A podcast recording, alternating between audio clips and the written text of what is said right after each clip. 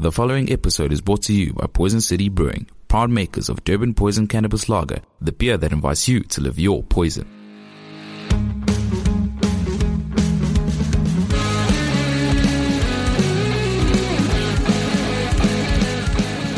Like I, I still love the thing though, like between you, you and Wade, with the where everything is you, you referred, you referred to as a child.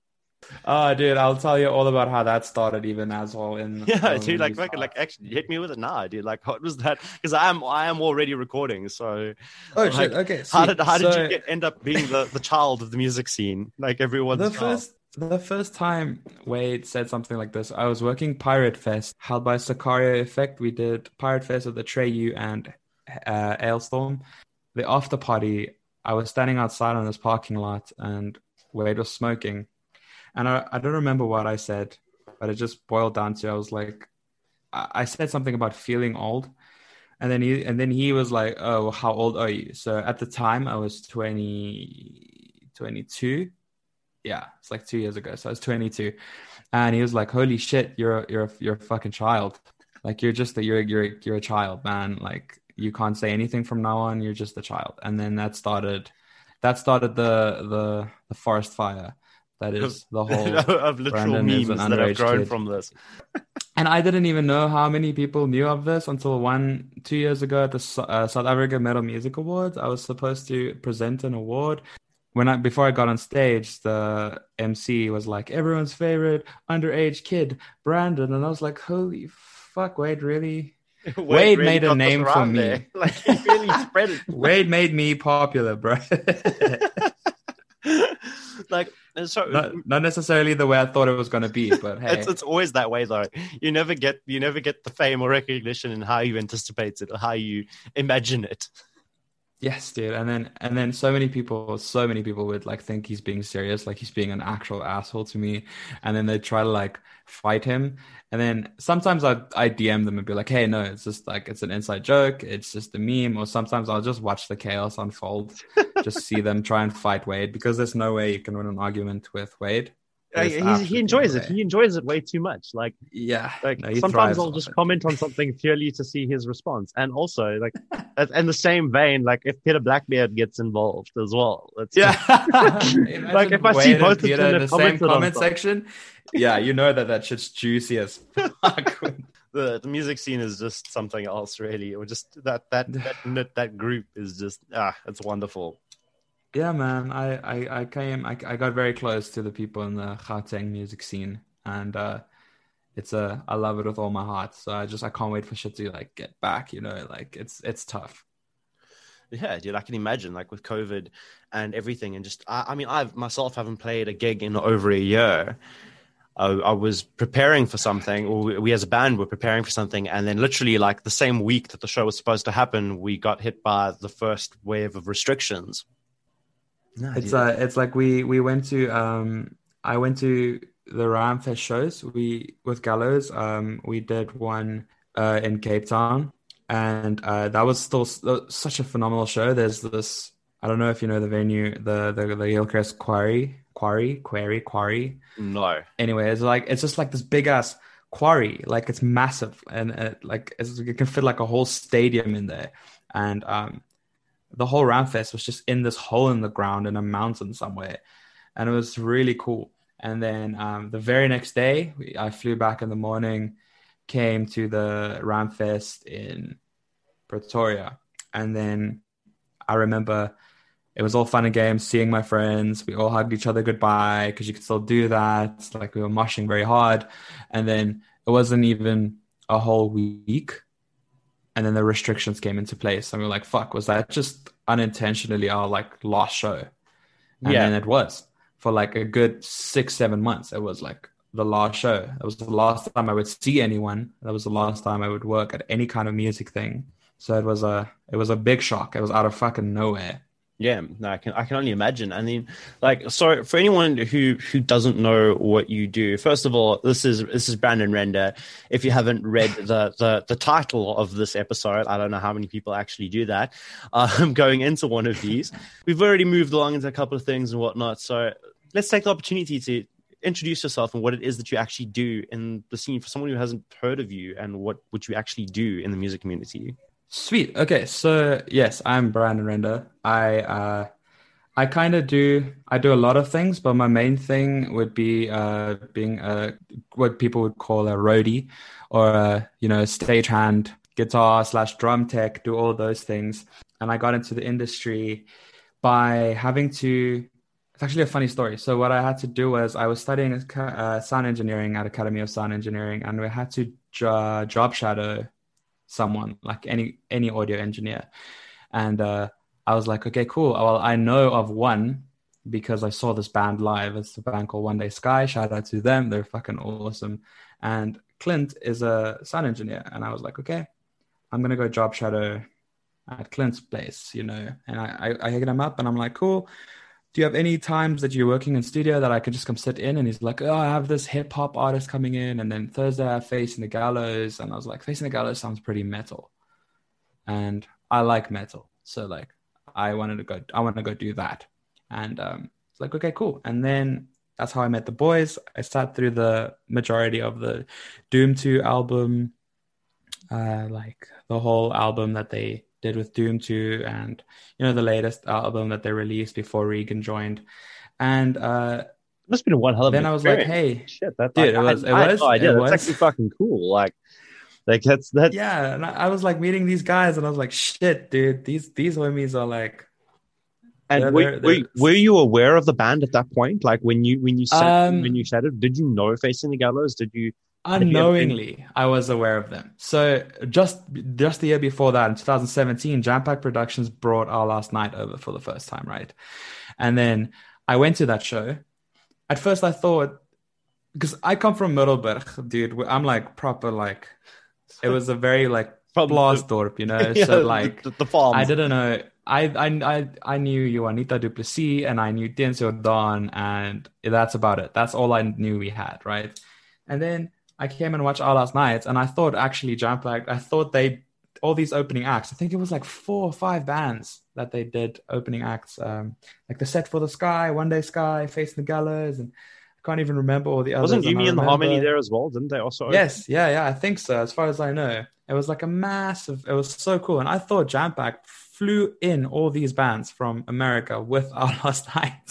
I thought all these bands were like international because I was like, we don't have this. We don't have this in South Africa. There's absolutely no way.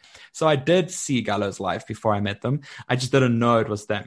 And then I went to the whole studio, and I was like, yo, these guys are pretty intimidating. Turned out they were just very, very fucking stoned. So not really intimidating. They were just extremely and it was cool. I got like the whole the whole vibe of how studio works, um, how annoying it could get to redo the same vocal line or the same guitar riff, and like it was very cool to me.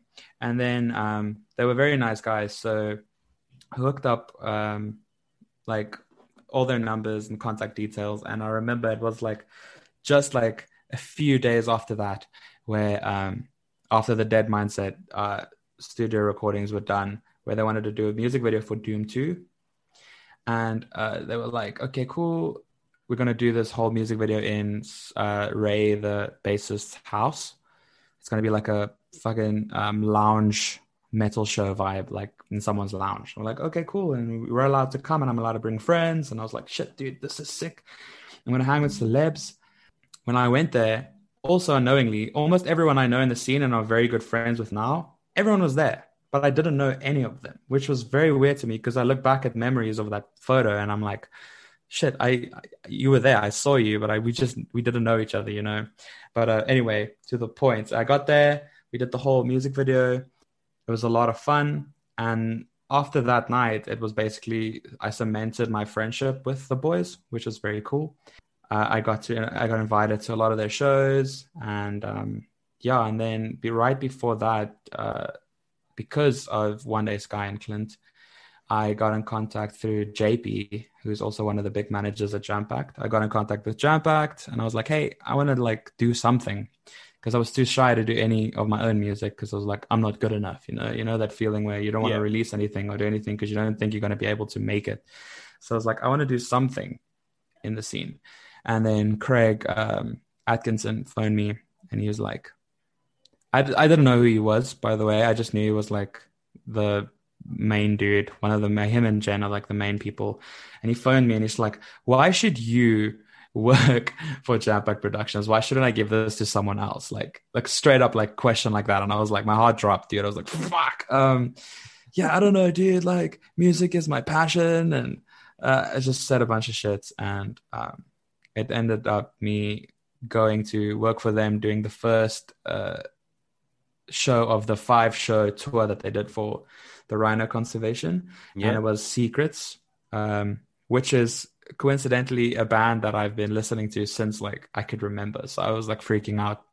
It's through that that i started learning more things and getting more contacts working with some of my childhood heroes um, like crown the empire and Attila and you know those people like it was and meeting meeting them and then getting their contact details building a name for yourself making sure that one day if I should go there I could have a place to start you know do something like that.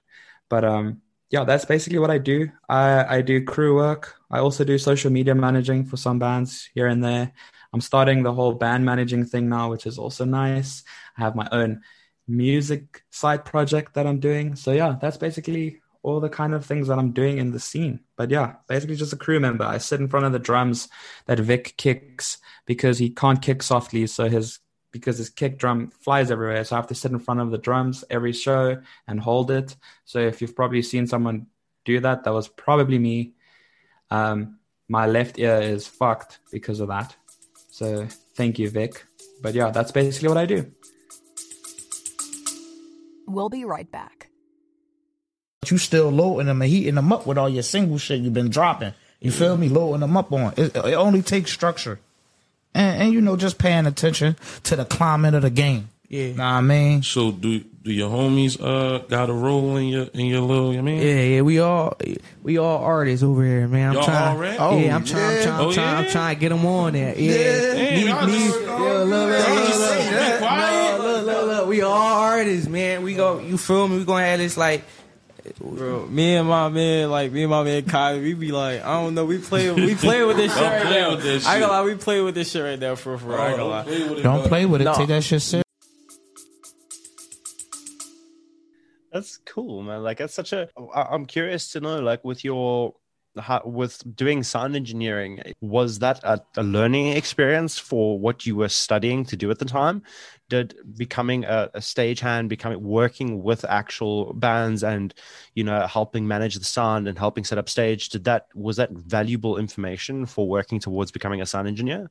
Definitely. Uh, so I my main dream as a kid was to be a musician, and uh, it was that point in my life right after matric where I was like, "Shit, dude." Most musicians at the age of 18, well, most musicians I listen to have done like two warp tours. Like, I'm not good enough for the shit, right? So my mindset was like, at least I want to do something something similar to that. So I still want to be part of the music scene. I would never want to do a nine to five job. That is just not for me. I can't do that. So I was like, okay, cool. I'm going to go study sound engineering and uh, dropped out twice out of two different universities be, because of various reasons. And um, I was like, hey, like this is also just not for me. Sound engineering, knowing knowing the things that I do know now does help a lot when it comes to crew work.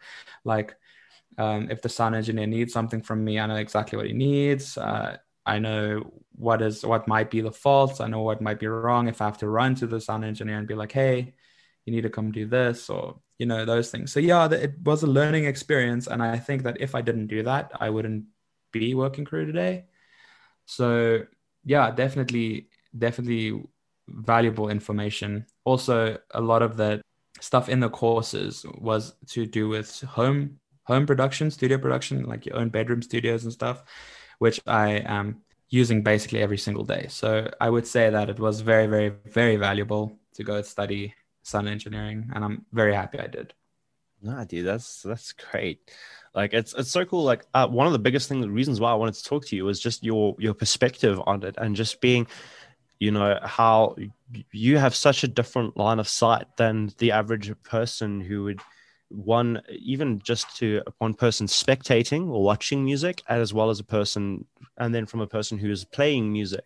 You know you're in that sort of middle ground that sort of limbo in between. I don't know if that would be the best way to describe it.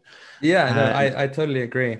and it's it must be such an interesting experience like just not only spectating but being a, an intricate part of what is actually going on here that you are to some degree making this function Yeah, it is. Uh, it's uh, the first few shows I would tell you are some of the most stressful shows of my life. But especially if you, if I work for like a band, like for Gallows, I would we go to the show, you like party, you work for like that what that one forty five minute set that they do, and then you're done, right? But when you work for like production companies like Jam Packed, you start at like ten in the morning and you finish at three the next morning. So that was like that was one of my first shows I've ever done and I did all three. I did both the Johannesburg shows and the Cape Town show. So it was a very like insane experience. Like my body was dead. I didn't know a lot of the terms because I was still studying.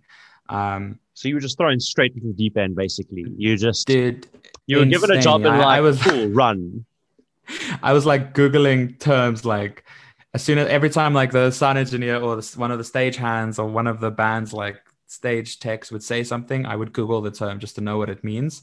And then be screenshot absolutely it, sure like- even if it was something you did know like fuck do i Yeah, even like- know what this means like like an XLR cable. I knew what it meant, but the one time the dude was like, "Hey, can you pass me the XLR?" and I was like, "Um." Uh, I was like, you know, what the fuck is that? I don't know what that is. Uh, and then afterwards, I was like, oh fuck, I, I know what an XLR cable is. Come on, Brandon, Jesus. And uh, so yeah, it was a, it was definitely straight from the deep end, and it was it was a big learning curve because of that. So luckily, um, my bosses did know, Jampack knew that I, I told them like I didn't go in, I don't know a lot. This is my first thing, so they knew it was all relaxed, but I was stressed. And uh, it's nice that the perspective is very nice. It's very different because you see musicians giving, pouring their heart out on stage, obviously not really caring about what's going on around them, especially Gallows. It could be that first song, then mic stands are flying, drums are falling over, and like, so it, you see that, and you know that, hey, I kind of made a difference by going and fixing that, doing that. I made the show more flowing. Like I, I made the show flow better. So that does feel rewarding in itself, which is very nice. But also, you see you see these crowd members that are like very big fans of the band and you see the band and you see them connect and it's very cool to watch from a side perspective because you're not in the crowd connecting with the band. You're not the band member connecting with the crowd. You're just like watching this happen and it's a very beautiful thing. And um which is why i also want to get into managing bands because I can see things that they don't necessarily notice. Like they'll get off stage a bunch of times where the bands I work with will get off stage and they'll be like, "Oh, that was horrible.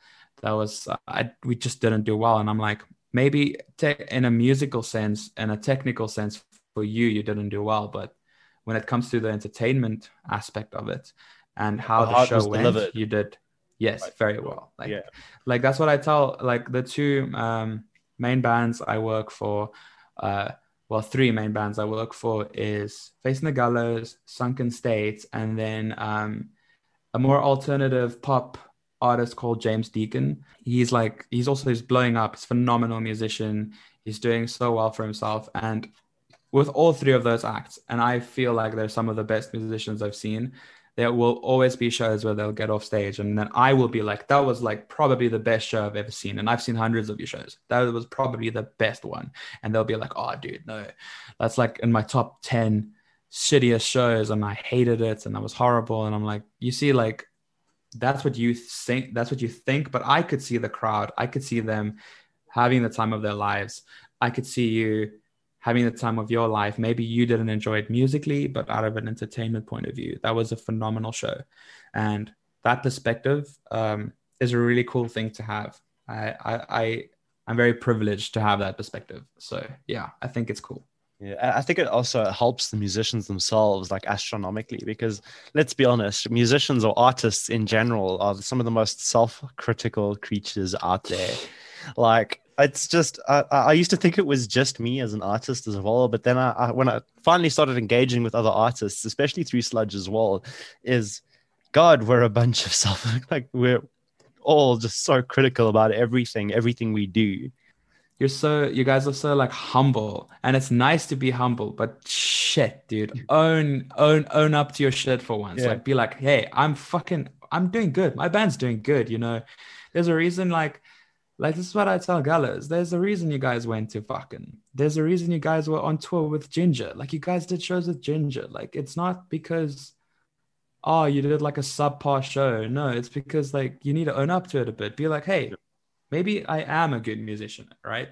But also on the other side of the spectrum, keep challenging yourself. Try and be better every single show, which is nice. Just don't be so hard. And then vocalists, dude, vocalists are the worst Yeah, when it comes to this.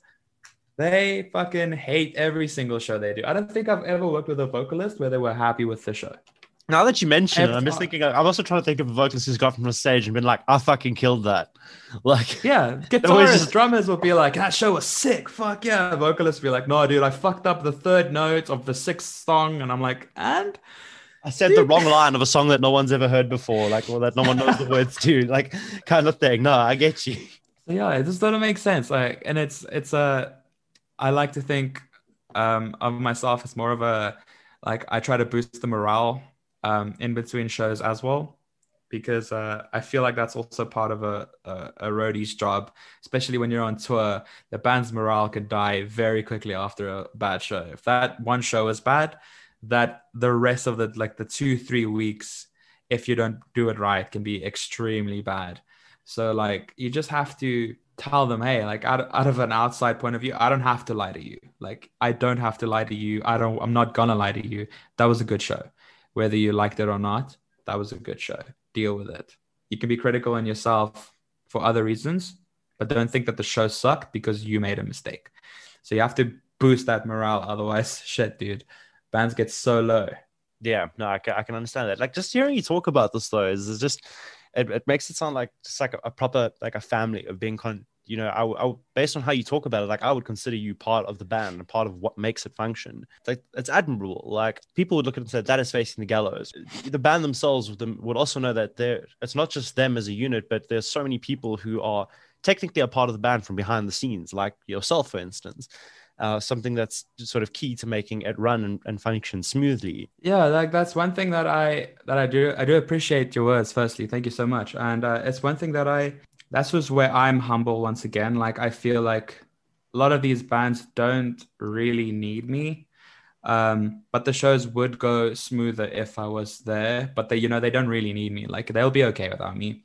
But um, also a lot of times they would come to me and be like, "Hey, thank you. Like that was like without you, that show sucked." Or you know, you're a part of this family, especially Gallows and James Deacon and Sunken State. All of them, like they they make sure that you know that you are you are a very crucial part of what they do, and you are part of the vision.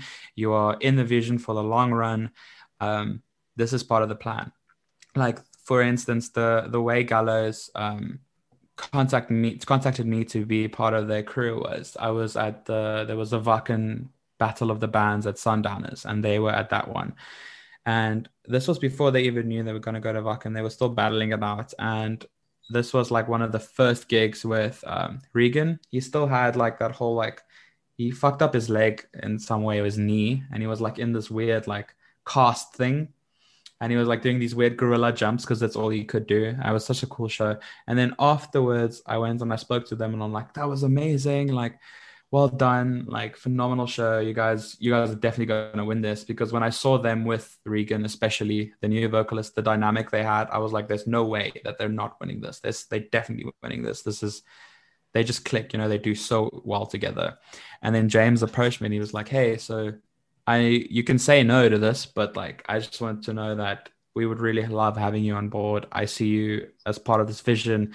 We need to make more professional moves. We need to have those like um you know crew you know have the crew people setting up our stage for us you know you have to look the part and that's what i told them afterwards as well like it's a really crucial thing because when these international bands come over here and you don't really even see them until before the show. They have like a whole team of people coming, setting up their stage. 10 minutes, that whole stage is done. Everything is ready. The band, even the clothes are ready for the band, the wardrobe, everything. Like, and that is that that just screams professionalism to me. Like that just I that looks good, you know, and wearing a shirt that sometimes says like uh you know, Gallows crew or Jam Pack Productions crew or James Deacon's crew or whatever, like that looks cool. People see that and like, holy shit, this band has a crew. That is cool. It makes you look way more professional. I enjoy that side of it too because that may also makes me feel part of the band. It makes me feel like I am, you know, not just some freelancer that they can just, you know, oh no, we don't want you now, and then like two weeks later, oh, we want you again, or you know, it's actually like you, we're going to the show, but we might not need you, but you can still come. You know, please come with me. Like, just come with because you are part of this like project. We want you to be there. We want you to be seen with us, which is very nice. So yeah, I I do feel I must say all these bands that I worked with, like they make me feel like I am part of the band, even though I'm not on stage playing an instrument or singing. You know, like I feel part of them. So that's that's very cool. Very close knit to all of them as well. Like it just it's, it's it's mind blowing just hearing you talk about all these sort of things, like just the the concepts of professionalism and the image that it gives. And I wanted to ask your thoughts, man, on bands who are not at that point yet, who are working towards that point, who are working towards professionalism and their image and, you know, how they should act on stage and act before they get on stage and act on when they're setting things up as someone whose job this is, as someone who does this for a living, what advice would you give those bands? So, are we talking bands that are playing for like 10 people at club shows and yeah, that like, are your, working... your, your bands that are working up, your bands that are trying to make a name for themselves, that are trying to awesome. make the right moves, that you know that yeah, okay. Well, this this is actually going to be a fun question because I had this conversation, especially with Sunken State, which is I don't know if you know, but they're blowing up right now in the yeah. metal scene. They um, and there's a reason for that. Okay, so I would start by saying, first of all, obviously your music needs to be good. Uh, you need to constantly make sure that your music is good. But on the other side of things, your social media is probably going to be your lifeblood throughout the rest of your career. Like we're not we're not in the early 2000s where you can run around and give your mixtape to people and maybe that could blow up. That's not how it is at all anymore. Like you need social media presence, you need constant social media presence, you need a f- fan base that'll interact with you and would want to come through to your shows. A lot of bands like Vulvodynia um, did that correctly they they did the whole social media thing perfectly. And their image was we're this very big scary horror gore band. And our vocalist says brie a lot but like look we also we have this image that we have this gory fucking we put our our logo on basically everything. So like merch as well very important. Vulvodynia have like they have curtains, they have bedding, they have, have people actually getting tattooed like with yeah, the neck. Yeah. Like like they have that's the not marketing. I don't know what is in the like, game. Yeah, exactly. So like you need to have social media presence. Secondly, you all need to have a very similar aesthetic, in my opinion. Like your band, you can't be okay. It also depends on your genre, but like you can't have like a homie that's dressed like Tony Hawk from 2003 and then dude in the front looks like Lil Peep. Like it's just not it's not gonna correlate properly. Your band needs to have a look. Like Crown the Empire, they have an entire um, flight case with just their wardrobe. Like that's that's just their wardrobe in there because they right before they go on stage they put on certain clothes because this is the universe that they created for themselves they all match they not the same clothes but they look like they come from the same how can I say this timeline? So same story. That is very important. Mm-hmm. Exactly. So like you need to have the same aesthetic when it comes to that. You need to have a very, very sleek but not over the top egotistical attitude. I feel like you can be a very kind person, but you also need a you also need to act like, yeah, hey, yeah, that is my band. I'm in that band, you know. I make this music because otherwise people just people are attracted to so attracted to people who they think are famous slash popular slash you know. So don't be arrogant, but be confident in what you do. And um, I would also say, like, if this is like your first few shows, the free shows in the beginning, play them, play the free shows. I know it sucks playing free shows. Uh, It's it's very shit sometimes to play free shows, but sometimes free shows can give you some of the biggest breaks ever. Um, or play the cheap shows too. Like Sunken State played. Uh, I don't know. I don't know. Just for like legal reasons, I don't know how much Summers paid them or if Summers paid them, but they played um, Summers two years ago. The, the two years ago Summers, and then uh, Rob from Rob Pereira from Ramfest saw them, and he was like, "Cool, I want them to open for Black Dahlia Murder." Oh And shit! Okay, they yeah. did.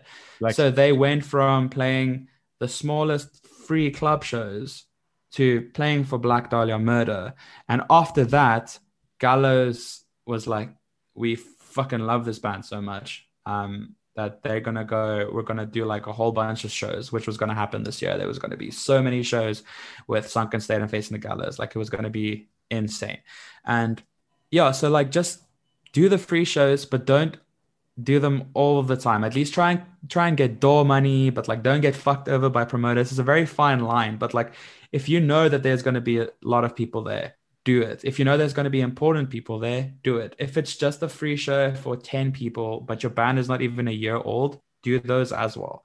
But when it comes to festivals, I would say um if you're at that level where you're at festival level and you can like play for big international acts, don't do free shows at clubs anymore. I think then you need to set a rate for your band, even if it's something stupid, it's something small. It's all once again, it's about that image. If um, people are going to know that you're just playing free shows at a club, they're not going to want to pay you for the festival either.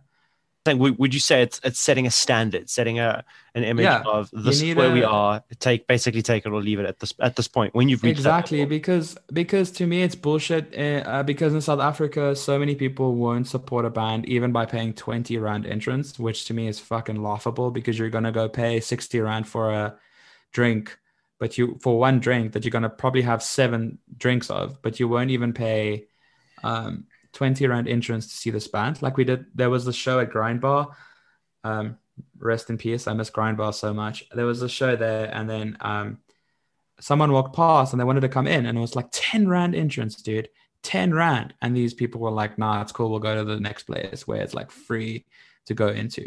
And i'm like stop that. So like band should start in the first place asking more for tickets. I feel like if it if it's a, under a hundred if it's under a hundred rand for like three to four bands per ticket i feel like that's a little too cheap to me because i feel like bands put a lot of effort into these shows and they deserve to make more.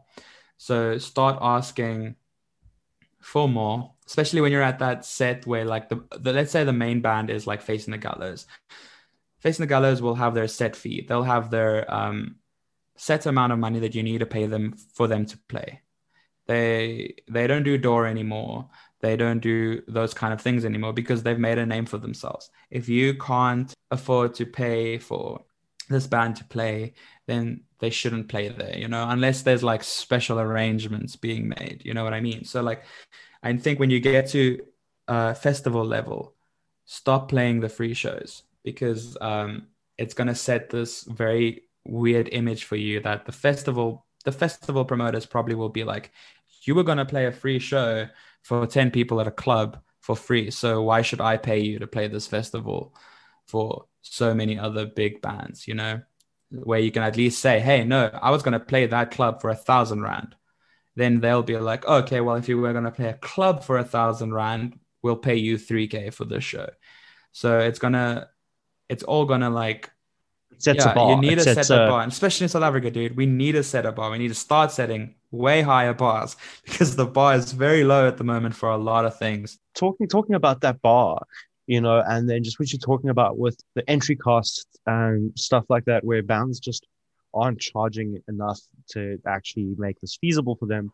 What would you say about the the infrastructure that we have for musicians? Because we talk about this a lot, even amongst ourselves in Sludge. Where a big like issue for artists in the country is that that infrastructure isn't there in that sense. This is your your set deals. This people are willing to pay you and stuff like that. What are your thoughts on that overall infrastructure? Do you think it's improving? Do you think it's something that's non-existent there? Or Uh, as, as someone who works in it, what are your thoughts on it? So, just uh, just a notice to everyone listening. I've only been in this industry for three to four years now. Um, but what I have noticed is, to me, it is improving. It is not where it was, and every O'Bally over the age of thirty would tell you, "Oh, dude, you missed the golden days of South African music." Like, okay, cool, I, I know that too much. like, cool, we get that. I, I hear it too. Don't worry. Thank you for telling me that I missed the golden days. I'm trying to make today the golden days, you know. Um, Yeah. So Stop pitching and make it happen again. yes, let's let's thing. let's work towards that instead of being like, oh fuck, it'll never be as good as Hatfield Square. Like, dude, I, I've heard stories about you getting mugged there. Don't talk shit, dude. Like, anyway, so the, the the infrastructure I think is getting a little bit better because there has been this weird realization. It happened last year somewhere where all the bands all of a sudden realized, hey, we're maybe we're not being uh, treated as well as we thought, and um, you know maybe we should start expecting people to start paying more. And I know Peter Blackbeard, if I'm not mistaken, did make a post about this about uh, you need to you need to be willing to support the musicians that you listen to um, more than just a 20 rand. If a musician to you isn't more important, ugh, is less important to you than a can of fucking Castle Lite, then you should really reevaluate um, going to watch their shows. If you're gonna, if you if you go there, you know that they needed to drive there, they needed to practice, probably rent out a practice place, they needed to service their instruments, and then they're putting on a 45 minute show for you. And then there's three bands that do that, and you wouldn't even pay 30 rand, which is less than most alcoholic beverages, to see that happen, even though you claim that they're one of your favorite bands. That to me is a little shitty. When it comes to promoters, though, a lot of promoters are extremely, extremely good. And I'm not going to name any promoters who are good or bad during the show because of obvious reasons. But like promoters that I've seen last last year as well, like bands have been treated very much better than they have in the last three years because they're starting to see like you know this is these bands are also without the bands there's no shows like you need to start treating the bands like humans and not like some you know lackeys that you can just hey can you can just come uh, make some noise at my venue? And then afterwards i probably won't pay you for three months and then i'll pay you half of the amount i promised you. You know that kind of shit. Like don't Yeah. do that because those bands are going to stop playing your venue if you do that. So it did improve a lot. Gallows going to Wacken also opened their eyes to see how insanely, insanely great promoters treat the bands overseas. Like it's fucking insane. You do not pay for your own drinks. You have like a buffet behind every like um, stage at every show, and these aren't even big bands, dude. Like that's just the standard that they have overseas. And the other thing is, it could be a Wednesday night. It could be a Wednesday night, and all these people would still come in and fill up that venue because um, they are supportive there because they didn't set the bar as low as we did. They never set that bar that low. They the bar was high from the start. They know that they're going to pay good money and they worked hard for that money, so they're going to go have a good time. It's not someone coming in popping a 20 rand and being like, "Ugh, I'm just going to sit at the back and nod my head for a few seconds while this band that I claim are my favorite band plays their heart out on stage, you know. So it's a very different um, atmosphere overseas. I, I do find that like a- lot of it also comes down to of how our general culture approaching music is. Like I had this conversation with someone who had been overseas for a while and had been involved in the music scene overseas for a while, and the thing that this person spoke about was that like you know for, and it, I think he was talking about the states is there was was a culture of like hey I want to go watch some bands.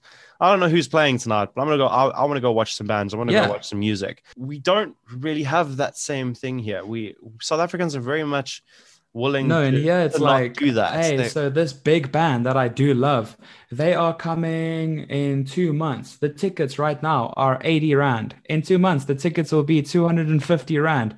But it's fine. I'll wait to see if something else comes up, if I'm going to go braai at Kobus's house or something. yeah, But before that, uh, I'll I'll probably just buy at the door, you know? Like, what the fuck is that? That that Yeah. doesn't make sense to me. Like you can you can pay is three times less money for that band that you really love. You want to come see. Why are you waiting to go buy tickets at the door and then potentially you're gonna get pointed away because you didn't buy a ticket and now it's sold out and then you're gonna go leave a shitty review on the promoter's page because you're gonna get into the show. Like Yeah. that, dude. That it's crazy to me how this works here. yeah uh, it's, it's it, it, it frustrates me because it's a case of like i i personally as obviously based on what what we we do as sludge underground you know i'm very curious like if i've never heard of the bands on the list i'm like fuck sweet i get to listen to some new music that's sweet yeah, I'm, it's like, brand new I'm not the- band, I'm not the most-. I'm not the most like how do I say like jump around person because I tend to just listen to the music and take it in, especially if I've never Oh, heard yeah. the band before. But I'm there. I'll be up front. I will sit and I'll listen to you. I'll stand up front. Yeah. And I'll watch you. I'll support you. And uh, that means the world to artists as well. Is that that actual engagement that this person is standing and watching me intently. They are watching me. especially if it's interest. another artist that you possibly know that you didn't think knew your music um like imagine you standing there and you're seeing someone that you look up to banging their head to one of your songs like that is that is a massive massive thing for you and it's something that is very much needed here um especially what i've noticed is with other with other bands as well like when they're playing shows with certain bands and then the bands that aren't playing will be somewhere outside chilling and i'm like guys maybe just go in for like you know like five Yeah, at least at least go watch at least at the very least half of the set.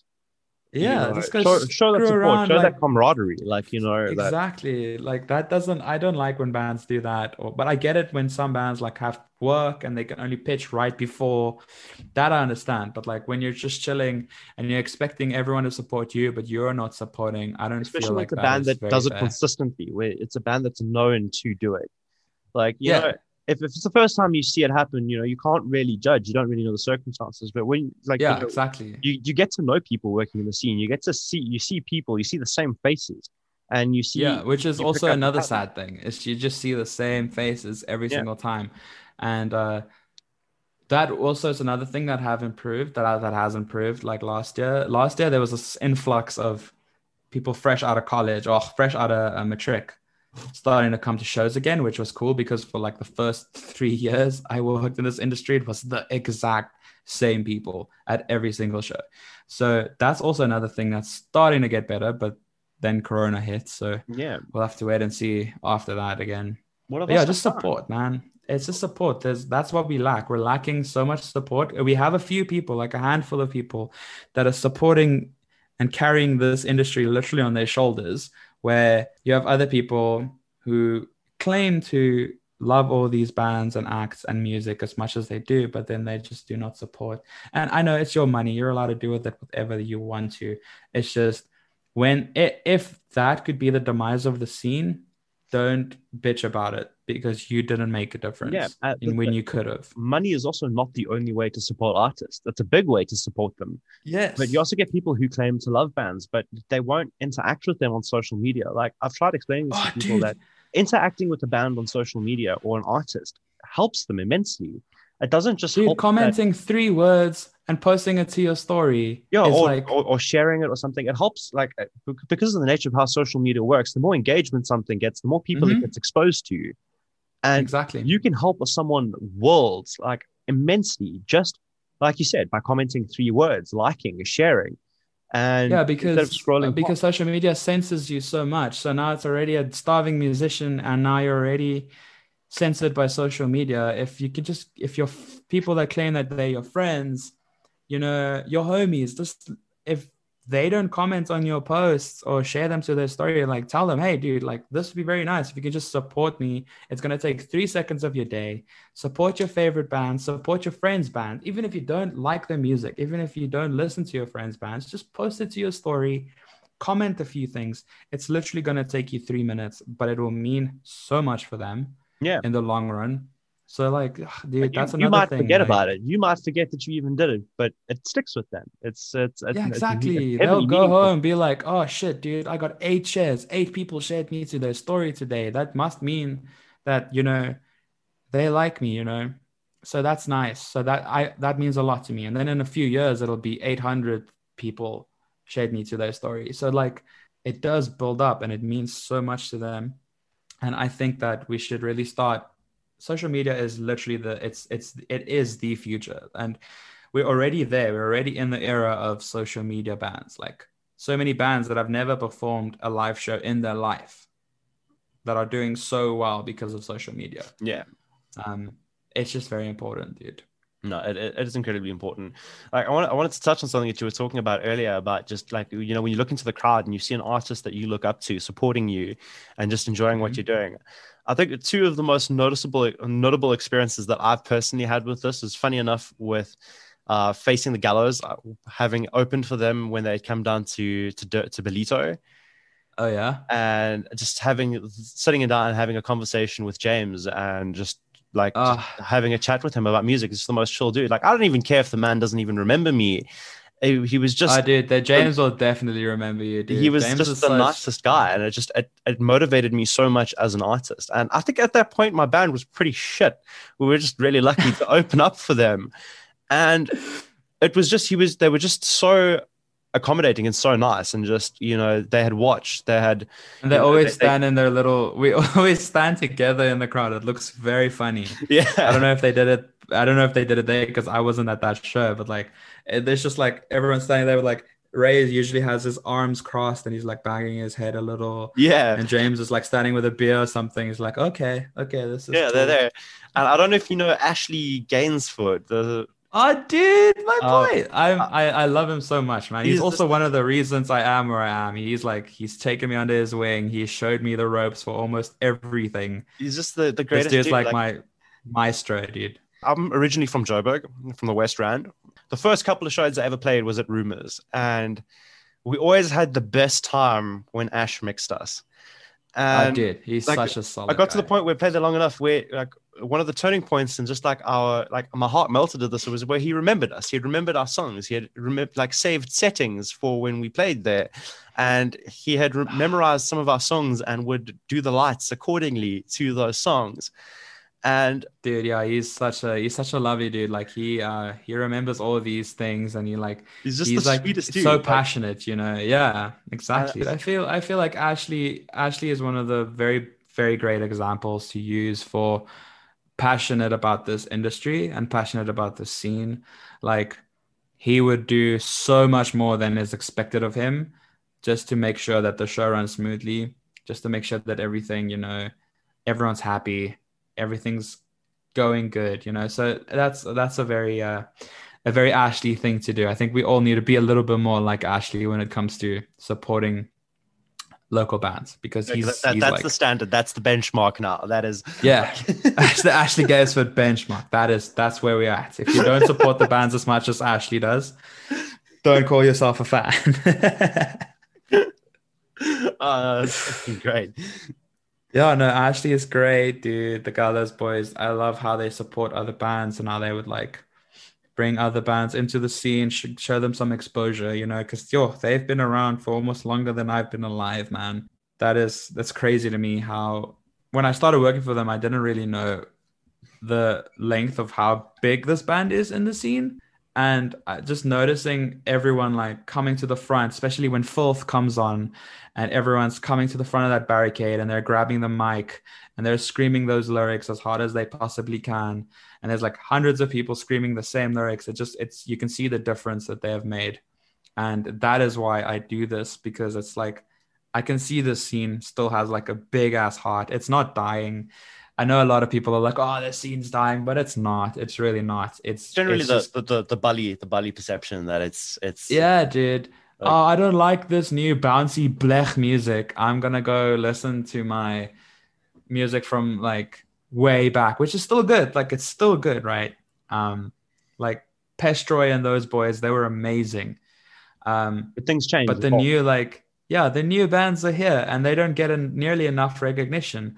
And that's what I like what Gallows does is they'll take these small bands and be like, hey, you haven't been a band for even two years, but come open for us. We'll get you some new fans. You know, we'll we'll put your shit on our socials, and you know, it just means a lot to the bands. And this is also like, it's also what happened to Sunken State because they're brand new. Sunken State haven't even been a band. I think it's just two years now. So like, they're a brand new band and they've already played for Black Dahlia Murder. Sunken State. It has, Um, yeah, Matthew Swanepoel's in Sunken State. Eh? Yes, He's dude. Shout out to Matt. Yeah, played in what Feast of Famine down here in Durban, if I'm not mistaken. All I know is Matthew is one of the most talented musicians I've Dude, ever no, for sure. Like, it's it's unbelievable. The man's a ridiculously good guitarist. Like, it's yeah, well, we were doing this live show for Urban Sessions, and he was sitting. There was this piano, and sat down, and he did a whole, like a whole Sunken State song just on the piano. The What? whole guitar. even the man could play piano. whole thing. Dude, he, I think he plays everything. Oh I think he. And then he went and he played some drums right after that. So I was like, well, okay, we get it. Like, Like, you can bro, do all these things, bro. Save He's gonna the rest of kill me, can't- gonna tag him in this podcast. Be like, yeah, see, dude, I'm being so nice to you. Uh, some positive, points. attack, like sort of Yeah, exactly. Angrily they shouting all- compliments at people. he's a fucking great musician, okay? Jesus. no, like he's he's phenomenal. But the the whole band is they're all super good musicians, and that's why uh, their dynamic as well together is phenomenal. And they they practice like three to four times a week. So like Oh no, that would uh, definitely contribute to that must. I haven't seen Sunken State live. Like I haven't had the Oh, opportunity to do so. But if they must be one hell of a live unit if they're practicing three to four times a week. Good God. Just to set, just to give you some idea, uh, the Ramfest show uh, they played for Black Dahlia Murder, their whole, uh, I think it was either 30 minute set or a 45 minute set, I can't remember. But during the whole set, there was a constant, constant, constant circle pit. Like it didn't stop even in between songs. So it was, it was, it was insane. I have some footage that I'll show you afterwards, but yeah, that, was like love crazy, dude. see that. it's uh no they're the the energy it's that energy it's that bounciness man. It's um metalcore and deathcore i feel in this industry right now is what's making the big impacts. It's what's making the big uh win in the, in the metal industry you know um which i think is very cool. But like i just love the variety that's coming out of all the nooks and crannies lately like even with Cornet, uh, like Yeah. it's very cool. It's it's insane. It's it's a it's a nice change of pace especially for me with james deacon um like he is also a phenomenal musician. His one song got featured on hbo for their like trailer reel for all their movies. Uh it's like the first south african to do that and he's just been hitting number one spots in so many charts and it's just it's it's great to see because all these people are like my age or younger which is very nice. So it's either 23 james is my age because his band is called james deacon and the 97s because we're all born in 97 um so it's nice to see like people my age a bit a little bit younger than me coming out of nowhere and being like hey i i made this band. Uh this is like our second show ever but we're pretty cool you know and then they just wreck the whole venue and you're like holy shit these kids in like three to four years are gonna be fucking huge and you just know it's gonna happen one of the biggest things that I've been trying to do as as I've been Mm-hmm. I've been getting older and trying if I meet someone younger than me who's into music but doesn't like they've recently started playing an instrument. Or they've they really really like a certain type of music. I'll ask them do you know that we do this locally? Have you heard of any local bands? And slowly but surely I've just tried to bring as many people into that fold as possible especially through yeah sludge. because it's insane how you don't really hear that. Yeah, and it's like you will you'll speak to someone who really likes a certain type of music, and you're like, well, have you heard this and this? They're they're local, you should have, and it blows like you the their mind that there's something like this that exists locally. Yeah, that is exactly what happened to me. Like the first time uh, I experienced, like, I didn't know who Pestroy was at all until like last year somewhere. I was chilling at Sundowners and I was smoking a J with Spencer, who now moved to uh, England. He was the ex owner of Sundowners. Yeah, awesome. So, and then uh, he was like, "Yeah, did you go to the the the 2014 Ram Fest?" And I'm like, "Bruh, do you know all that was in 2014? like I couldn't go to any shows, man. I wasn't allowed to do all of these, and I didn't even know these things existed.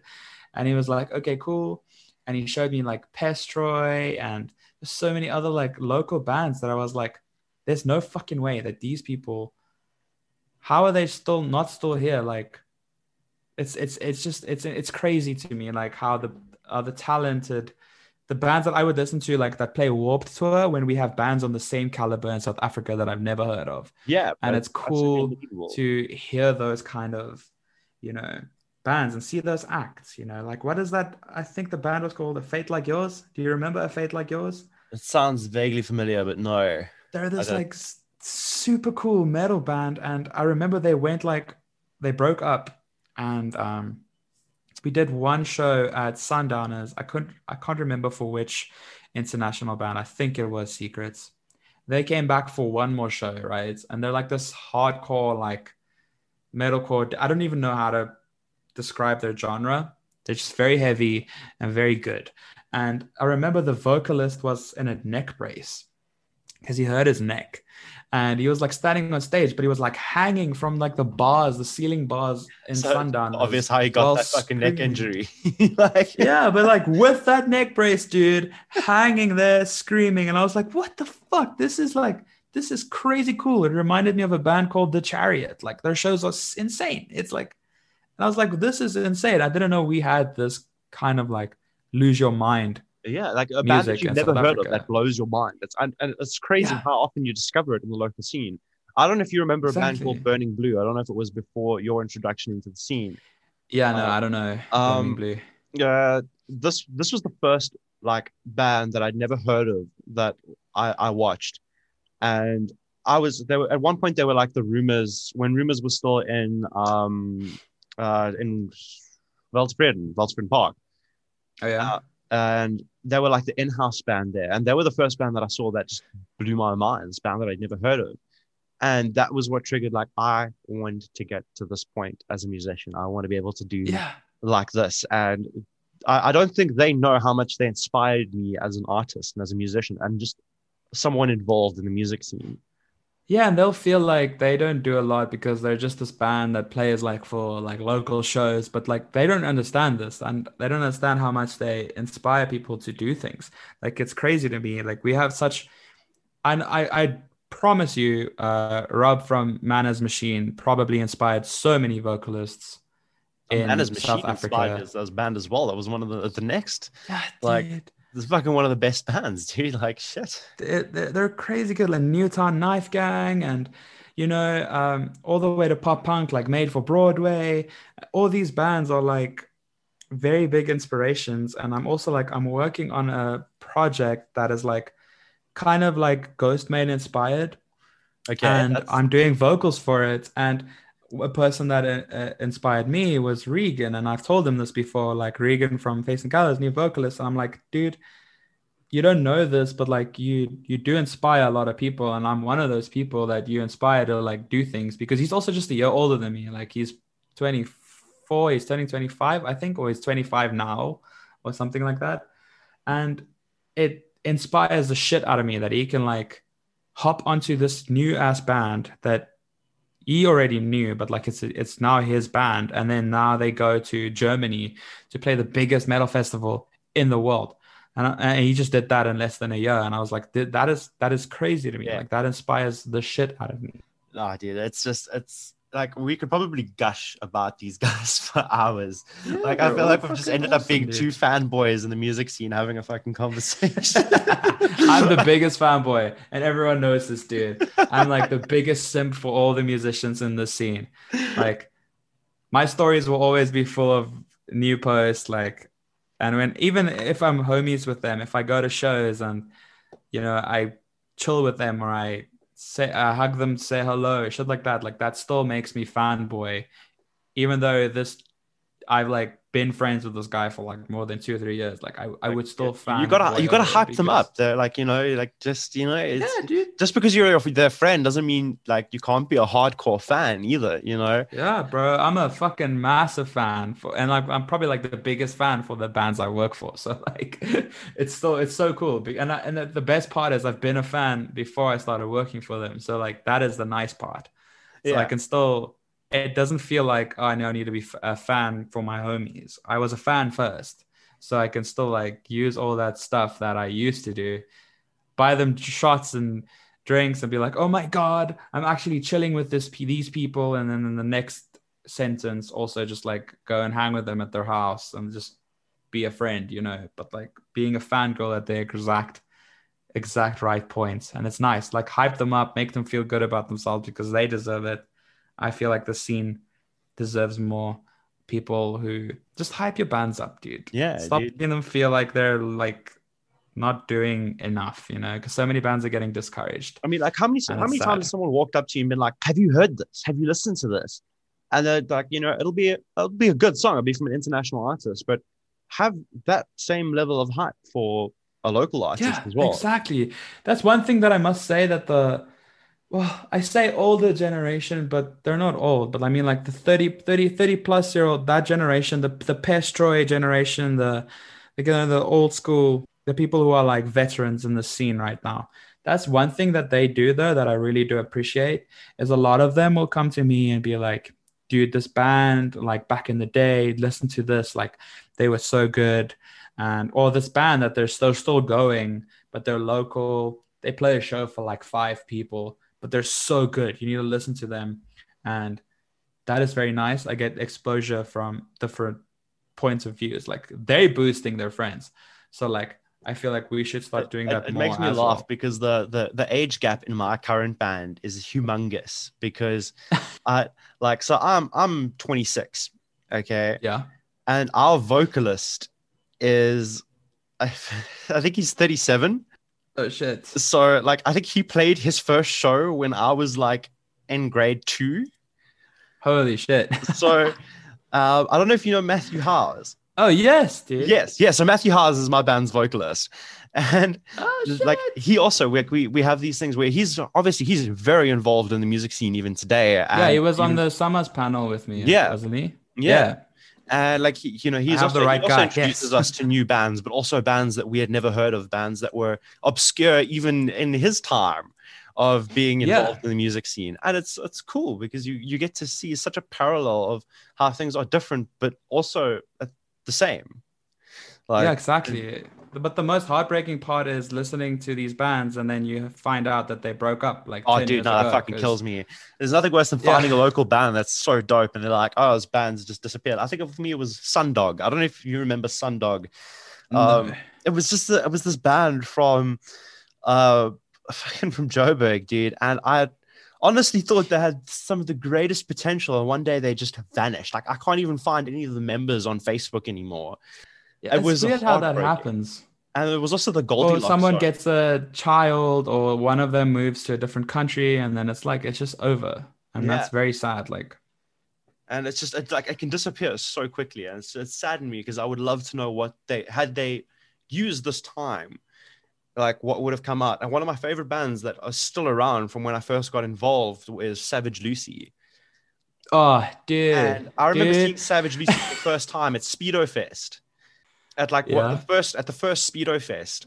And like to this day i still have fucking like, such a soft spot for that band. Bro it's I it's it's one of my favorite bands to watch live but i uh i have to tell you a funny story that happened with savage lucy uh we were at d-day um yeah so we were at d-day watching them perform and i was like obviously it's 420 fest so like yeah you know you're like you, You're you're grilled. hoying you're grilled as hell. You're baked as heck. I don't know what um and i we think that someone spiked my or the 1j that they were passing around in the crowd with some or other weird shit. Because basically what happened was savage lucy was like they were like halfway through with their set and i was sitting with the the members of a band called them dirty strikes. Lovely people. Love them all so much. Uh, i also do their social media. They're just some of my best friends, and we were sitting there. We were all super stoned, watching Savage Lucy. And I know this sounds like the best day on earth, right? So Savage Lucy while you're stoned, it's all cool. And but the next moment, my my whole body started like vibrating, and everything went like purple and then like different colors. And I was like, "What the hell's happening?" The grass I was lying on felt like a waterbed, and I was like tripping super hard on I don't know what. And I was like lying back, and I was like, "Cool, this is how I die." At least it's to Savage Lucy. So like that's okay.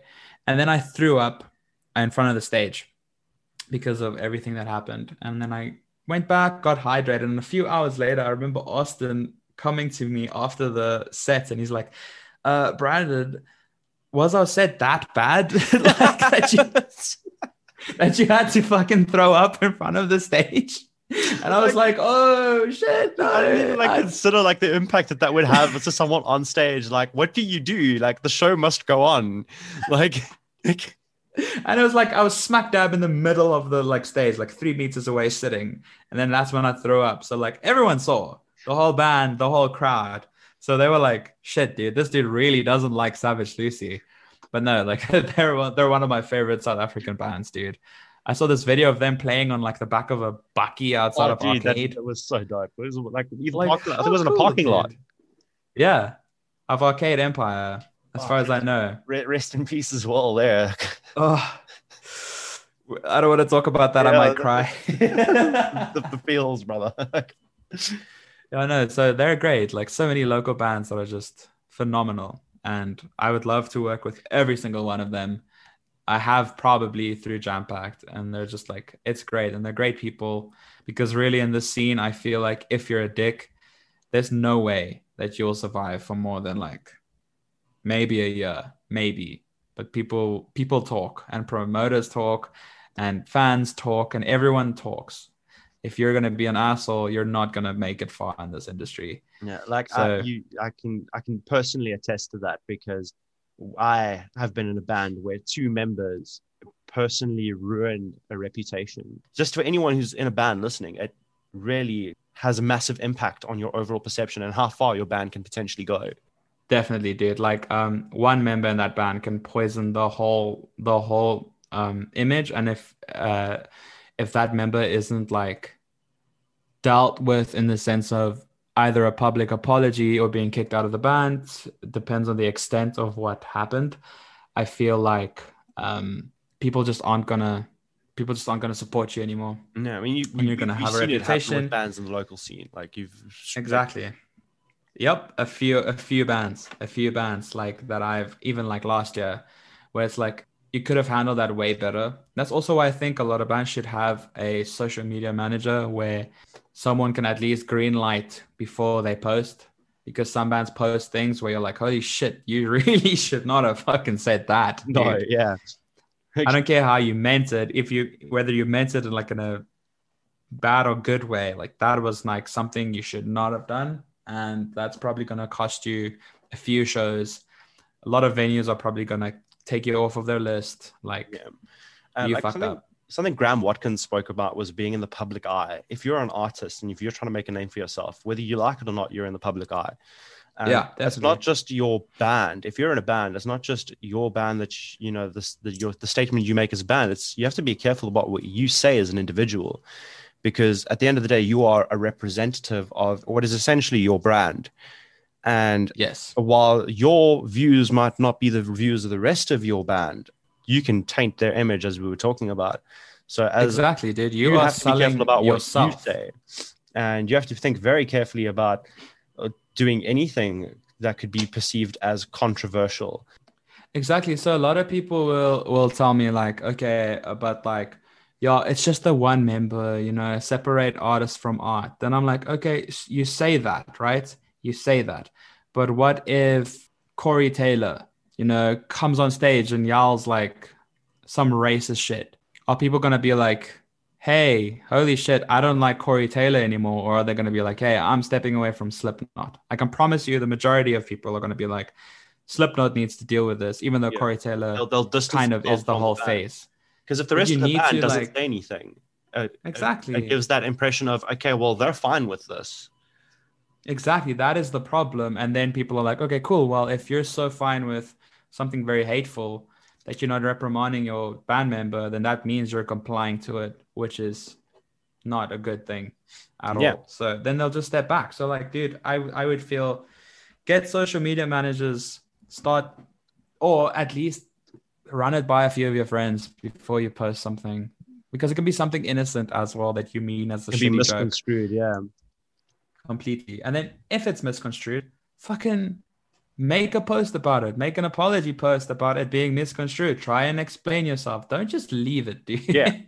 yeah, something very fucked up will happen and then they'll just never come up with a response. It's so stupid, dude. It's so stupid. Like just it's basically it's basic knowledge when you you are being put on a pedestal by people. And that's the that's the bad and good part about being in quotations famous you know? You're being put on a pedestal. You're given some sort of power. And if you abuse that power or you say something that is very stupid you're gonna have to explain yourself or carry the repercussions for it. And if you're not gonna be willing to carry the repercussions for it there are gonna be bigger repercussions for it. So Yeah. like just don't be you know don't be a doos just chill. Have a good time. Stop being stop stop going on your social media when you're angry about a controversial subject. Either either make a fake account with your own name that you're far away from the band because if you're going to go on social media and you're going to post something that is very fucked up you're going to screw up the livelihoods of every single member of that band of yours and that is very unfair towards them because some bands have worked towards their success for years and it can be stripped away by one member being stupid. Yeah. and No, i feel like i feel like that's really unfair. Like we've covered a lot of like ground here man. Like we've spoken about so many different things and i've really really enjoyed your perspective on just you know bands the scene itself the the behind the scenes. And it's just it's been such a great perspective it's been such so great to hear from someone from your side of things because you're the first person we've interviewed in this sort of aspect who does what you do and is involved in the way that you do and it's been so dope chatting to you about this Oh, thank you so much, man. Like this this is also a very cool platform. Like I really didn't once again, I didn't even know about this platform until you um about Sludge Underground until you contacted me and I was like, holy shit, you guys have been going for like over four years. Like that is cool. That is what we need, you know. We need that exposure, that safe space for bands. And it's very cool what you guys are doing. Yeah, thank you so much for like having me on this. I feel so cool. I feel so cool. I like on a podcast and shit. Like this I is really, rad, dude. I really appreciate it, man. Naz would have been here as well today. Unfortunately, due to circumstances, he wasn't able to make it. I'm sure he'll appreciate that as well when he listens through. it. What we usually do when we we close out, there's a, there's a couple of things that we do. Is that when we interview an artist, we play some of their music. Now, I know that you said you were working on something. I don't know if you have anything released that we could play, or alternatively, we can choose uh, one of your favorite local songs at this point to close out on. Oh shit! Uh, no, I haven't released anything. I've recorded it all. It just needs to be mixed and mastered still. Uh, it's gonna go. It's gonna drop in March, and uh, yeah, Please send so something my way when that happens. I shall definitely. But um, let's see. My favorite local song. What should I choose, man? Uh, I'm gonna have to go with Gallows, and I'm gonna have to go with Blackening. Oh, Yes. it's fantastic. Now, Yes. before before we close out, man, where can people find you on social media? Awesome. So I am on Instagram at Brandon, but like it's spelled very weird. It's uh, at B R R A N D X N because I'm edgy like that. And then I'm also on Twitter under the same at. And uh, yeah, you can just find me on Facebook or around Brandon Render. That's where I am. But preferably just stick to stick to Instagram because I don't really post cool stuff on Facebook. I'm just very bland on there. So the only thing on Facebook that's cool is Wade Flower tuning me. Those those interactions. Yeah. well, guys, I've been Marcel. Uh, you can find me up on Facebook, Twitter, and YouTube as Marcel Smuts, and you can find me on Instagram as Thorns of Sludge. And there is going to be a video going up onto the Sludge Underground YouTube channel. That is going to be pretty cool. That is either going to be going up, well, it'll probably be up by the time this episode goes up. So go check it out. It'll be there. There'll be a link in the description. Uh, also, sub to Marcel, get him to 250 subs. Thank you. please, please, shameless plug aside. That's that would be great. I I, I, I crave attention, please. And yeah, that has been me. This is closing out with the blackening by facing the gallows.